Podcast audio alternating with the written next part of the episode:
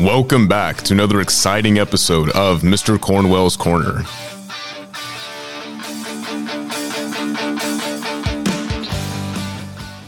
Welcome back, everybody, for another exciting episode of Mr. Cornwell's Corner. For this episode, we're going to do things a little bit differently. I allowed one of my students to pick any topic of his choice to do a podcast on, and he started with civil rights, and then after some back and forth, he narrowed things down to the landmark court case of Brown versus Board of Education, which established desegregation in public schools and the rest of American society in 1954. So I hope y'all enjoy this format. And without further ado, I turn it over to Blaine Jaffe. Enjoy, and we'll see you next time. Hello, everybody. My name is Blaine Jaffe. I am a current or, depending on when you're listening to this, former student of Mr. Cornwell. And today he's asked me to come on and do a podcast episode. Now, the topic that I have chosen is Brown versus Board of Education. Now, we all know about Board. We've been learning about this since like middle school. It was an extremely important landmark case which occurred during the civil rights movement. It ruled that separate but equal was in fact unconstitutional. Now, if you remember, anything about Plessy v. Ferguson, this is one of the only times that the Supreme Court has actually gone back on one of its rulings. Plessy v. Ferguson ruled that separate but equal was constitutional, but Brown versus Board ruled that it was unconstitutional. So, when we think of Brown versus Board, we just think of the one case of Linda Brown. But there were actually five cases. It was just all combined into one case when it was heard by the Supreme Court. So that's what we're going to be talking about today. We will be discussing all the different cases that were involved in Brown versus Board. Because a lot of these really aren't very talked about and really aren't very widely known. So I wanted to bring some attention to that. So, but before we get into all that, we first need to discuss the history that I briefly touched on a second ago. So, in 1896, the Supreme Court ruled in the case known as Plessy v. Ferguson that separate but equal facilities were legal. This is how we got things such as colored water fountains, buses, seating areas, and things like that. These would become known as the Jim Crow laws. I'm sure that you remember those talking about those in history class in 1950s, the NAACP was challenging these segregation laws. And in 1951, in Topeka, Kansas, Oliver Brown followed a lawsuit for his daughter, Linda Brown, because she was denied admission into Topeka's all white elementary school. So, with that being said, this now leads us into the first case that we will be discussing Brown versus Board. This is the most widely talked about case. But like I said earlier, we will be discussing all five. So, Brown versus Board first came to the Supreme Court in 1952. Thurgood Marshall, who was the leader of the NAACP at the time, served as the attorney for the plaintiffs. If you don't know what a plaintiff is, they're the ones who are bringing the case. In the beginning of the case, the head Chief Justice Fred M. Vinson actually wanted to uphold the decision of separate but equal. But right as the case was about to be heard, he died. So, just to think about this for a second, if he wouldn't have died, this could have gone much differently than it did. Segregation could have gone on in schools for 10, 20, 30 years to come after this. So, he was then replaced by Earl Warren by Dwight D. Eisenhower. Earl Warren, you, this name probably sounds familiar because Earl Warren would, and he was at the Supreme Court for a long time. His name probably sounds familiar because you remember him from the uh, Warren administration, which investigated the assassination of John F. Kennedy. So that's probably why his name sounds familiar. But on May 17th, 1954, Warren ruled, and I quote, In the field of public education, the doctrine of separate but equal has no place, end quote. This will lead into the Little Rock Nine, but before I talk about that, I want to discuss all the other cases that went into Brown versus Board. Then we will discuss the aftermath of that. So, like I said earlier, in total there were five different cases, Brown versus Board being one of them. We know them as Brown versus Board because all the five cases were combined into the one case. So, the next case we will be talking about is Belton v. Gebhart. This case actually consisted of two different cases, but they were both heard by the court at the same time, so they're combined into one because they both had the same issue. So these cases took place in Delaware, and the issue that came up was that black families were displeased with the fact that their kids were forced to attend rundown schools for African Americans located in Wilmington instead of schools in the community. A woman known as Sandra Bulah originally had brought up the issue to Delaware Department of Transportation because the bus would not provide transportation for the African American kids in the town of Hockessin.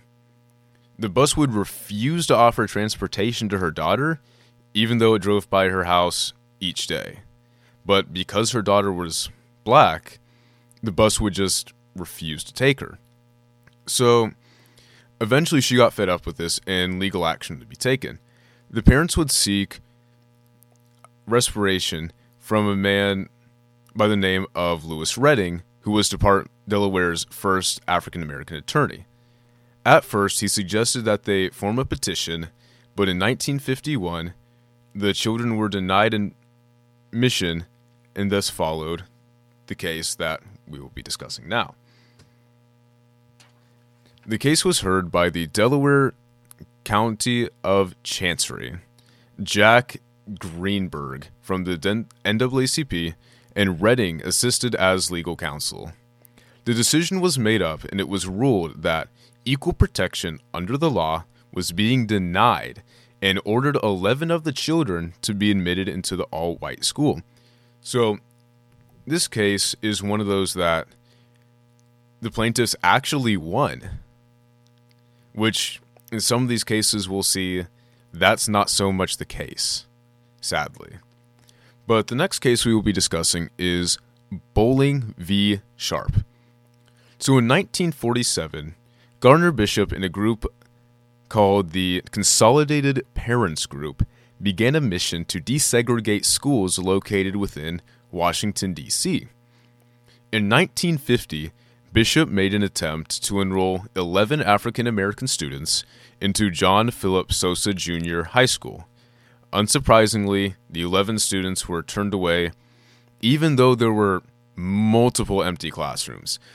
So it's not even that they just didn't have a space, they just purely did not want to admit them just because they're African American. At first, Charles Hamilton Houston would represent the group, but after he became sick, James Nabrit Jr. took his place. Nabrit took a different approach to this case. Rather than just addressing segregation within the school, he went straight for segregation itself. He said that instead of segregation in the school being the issue, it was segregation as a whole. Went straight for the heart of the problem. So, his case was dismissed on the ruling of Carr v. Corning which stated that segregated schools were legal within the confines of DC. And he would file, file an appeal to this, but while waiting for a response, he would actually receive a letter from the Supreme Court. And they would reach out and ask him if he was interested. They were interested in hearing his case alongside four other cases. Ding, ding, ding. There we go. This is where we're getting Brown versus Board in all the cases being heard at once, like I said earlier. So, The next case we will discuss is Briggs v. Elliott. This took place in Clarendon County, South Carolina. This case was filed by 20 parents who initially petitioned for buses to be provided for the African American students. But when their petitions were denied, they filed suit sorry, against R.W. Elliott, who was the president of the school board for the county. A principal by the name of J.A. DeLaine would become crucial in this case by getting Thurgood Marshall, who I mentioned earlier, from the NAACP involved in this case, along with a local attorney by the name of Harold Boulware. And in 1950, the case would be filed. A lot of evidence was presented, such as firsthand testimonials, as long as psychological evidence.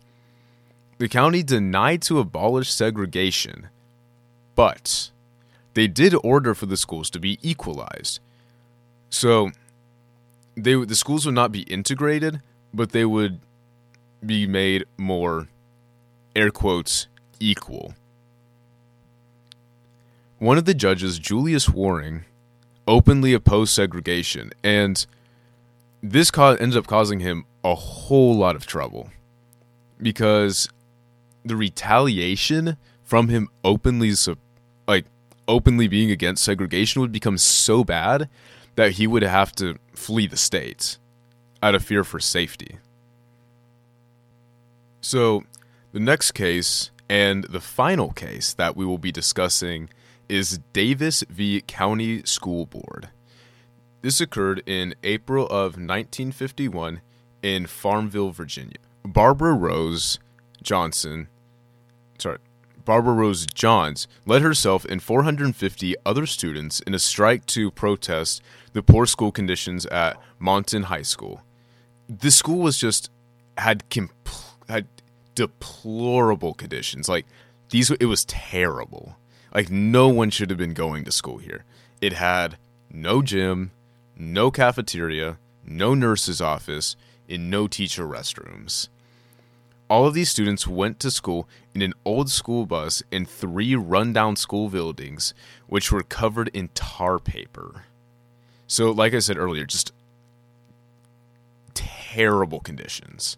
So, in May of 1951, two members of the NAACP, Spotswood Robinson and Oliver Hill, would file a suit on behalf of 117 students. The suit was rejected by the judges which stated, We have found no hurt or harm to either race.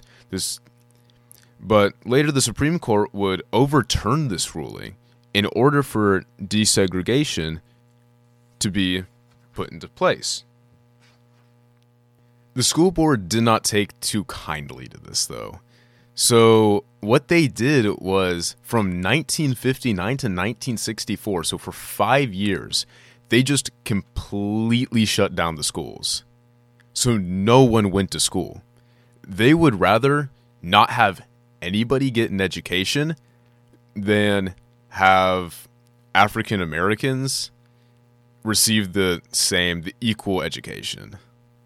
So now that we have discussed these five cases, we can now discuss the Little Rock Nine, which I had mentioned at the beginning of this episode. So, we've all heard about the Little Rock Nine. This is the aftermath of Brown versus Board after it was taken to the court and it was ruled that separate but equal was unconstitutional, overturning Plessy v. Ferguson. So, this is when it actually gets put into practice. This occurred in Little Rock, Arkansas, and on September 4th, 1957, at Central High, nine African American students, whose names were Minnijean Brown, Elizabeth Eckford, Ernest Green, Thelma Mothershed, Melba Pattillo, Gloria Ray, Terrence Roberts, Jefferson Thomas, and Carlotta Walls were enrolled in Central High School and went to attend classes there. The governor of Arkansas, Little Rock, Arkansas, Governor Orville Faubus, called in the National Guard to stop the students from entering. Seems a little bit extreme. But in a turn of events, President Dwight D. Eisenhower would send in federal troops to escort the students into the school and stay with them. Now, if I were a student there, I don't think much learning would be getting done that day. I think it'd be, to say the least, pretty tense. You could cut the tension in the air with a knife at that point. So, because as you can imagine, first time segregation is being done away with in integration. So, moving on, in the following weeks, actually legal action would be taken against the, dov- the governor because he defiled the orders given by the government. Judge Ronald Davies would oversee this case. He would order the removal of the National Guard on September 20th and also order the Little Rock police to maintain order within the town. Because as you can imagine, there's probably a lot of chaos. A lot of people that are very much against this would be voicing their displease, this their displeasement. So, order needed to be maintained. And on September 23rd, the students would be escorted into the school by the police while over 1,000 white protesters would stand outside the school. Riots would soon follow, which would cause the police to, ha- to have to escort the students out of the school due to safety concerns. The next day, Dwight D. Eisenhower would send 1,200 members of the 101st Airborne Division to assist in, in ensuring the safety of the nine students. And finally, on September 25th, the students, the troops would escort the students into the school and they would finally attend their first full day of, of classes. This is a full 21 days after this all started. This went on for three weeks. I can imagine this was a very heated three weeks. A lot of people were definitely very pleased about this, but a lot of people were also very displeased with it. So, this would go on to show that just because the Supreme Court ruled that segregation was unconstitutional, that didn't mean that desegregation was going to be easy. They showed that it would go on to be very difficult. Some states, some counties would be very stubborn in not letting African American students be integrated and white students be integrated into the same school. But threats of legal action would continue to persist throughout the year because, like I said, people were unhappy about this. And Faubus would continue to express his wishes of the students being removed from the school. Problems would continue to persist for the students as well. Melba Pattillo was kicked, beaten, and had acid thrown in her face. If you've ever seen pictures of people who've received acid burns, it's nasty stuff. Extremely painful. It Just melts away your skin. It's terrible. Completely disfigures you. At one point, while students actually burned an African American effigy in a vacant lot across from the school. Minnijean Brown was expelled from the high school in February of 1958 after they retaliated against attacks. But harassment went beyond the students. Like it went to the parents as well. Gloria Ray's mother was actually fired from her job with the state of Arkansas when she refused to remove her daughter from the school. But to end this on more of a happy note after talking about students being beaten, having acid thrown in their face, the first African American student to graduate from the high school was Ernest Green because they were a junior when they were integrated. So that concludes our discussion of the five cases involving Brown versus Board. Now, I hope you all enjoyed And again, my name is Blaine Jaffe. Thank you all for listening, and also thank you, Mr. Cornwell, for including me on this podcast. Was I'm very honored to be on this podcast. I've always wanted to do something like this. So, again, thank you, and I hope you all enjoyed. Thank you for listening to another exciting episode of Mr. Cornwell's Corner. Be sure to hit that like button, subscribe, and ring that bell so you never miss another episode. See you next time. I am Blaine Jaffe, the voice of the intro and exit for Mr. Cornwell's Corner. Thank you for listening.